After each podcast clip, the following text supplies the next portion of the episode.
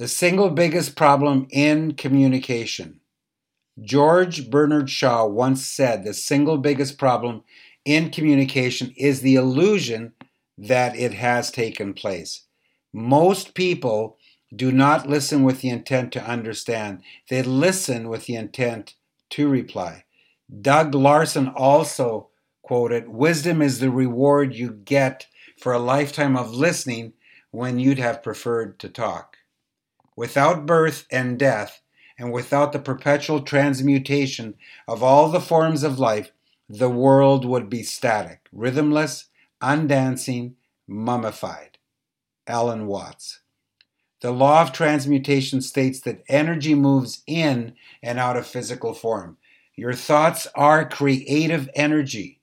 The more you focus your thinking on what you desire, the more you harness your creative power to move that energy into results in your life. The universe organizes itself according to your thoughts. How does one apply it?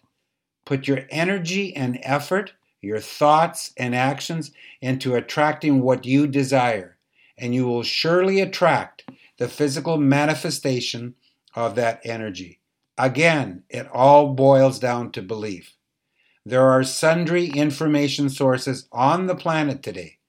However, it is challenging to determine which one of these sources is reliable, fact checked, and solid on all fronts without bias. An individual must rely on critical thinking skills in order to perform the arduous task of diligent research.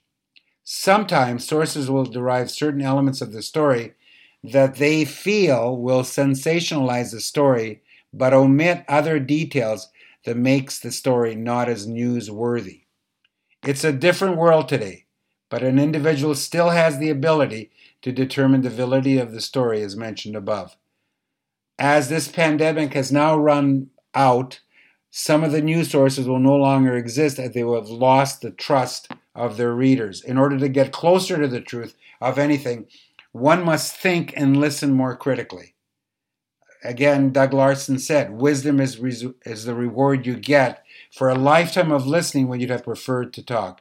97% of the population hears what is being said, but only 3% of the population actually listens. Listening requires active participation where there is meaningful interchange of dialogue. Each party truly attempts to understand the other individual's point of view to the best of their ability. Gerald R. Ford had a great take on this. I would hope that understanding and reconciliation are not limited to the 19th hole alone.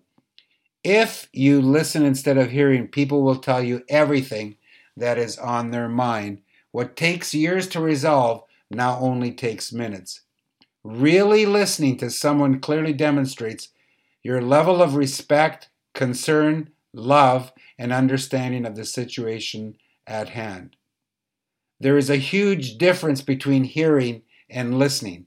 Hearing implies the awareness of sound, but listening is the conscious, concentrated effort to understand what is being said. It takes effort, but the end result pays huge dividends, not only in the corporate culture, but also in interpersonal relationships.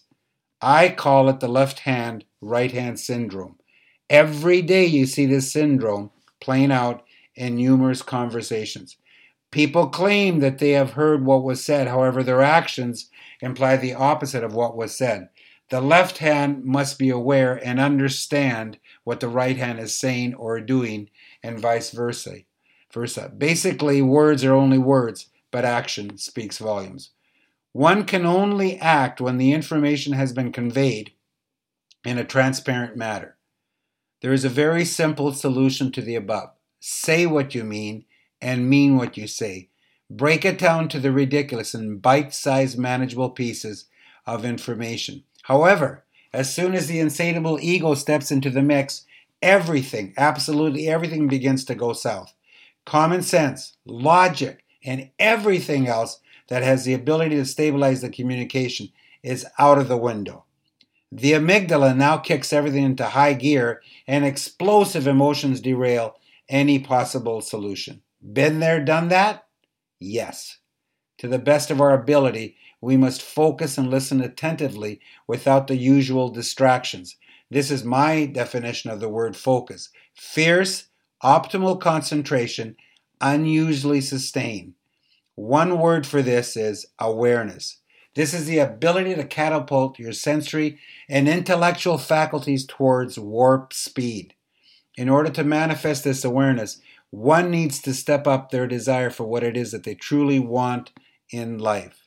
Wallace D. Wattles clearly stated this with the following quote Desire is the effort of the unexpressed possibility within, seek an expression without through your actions.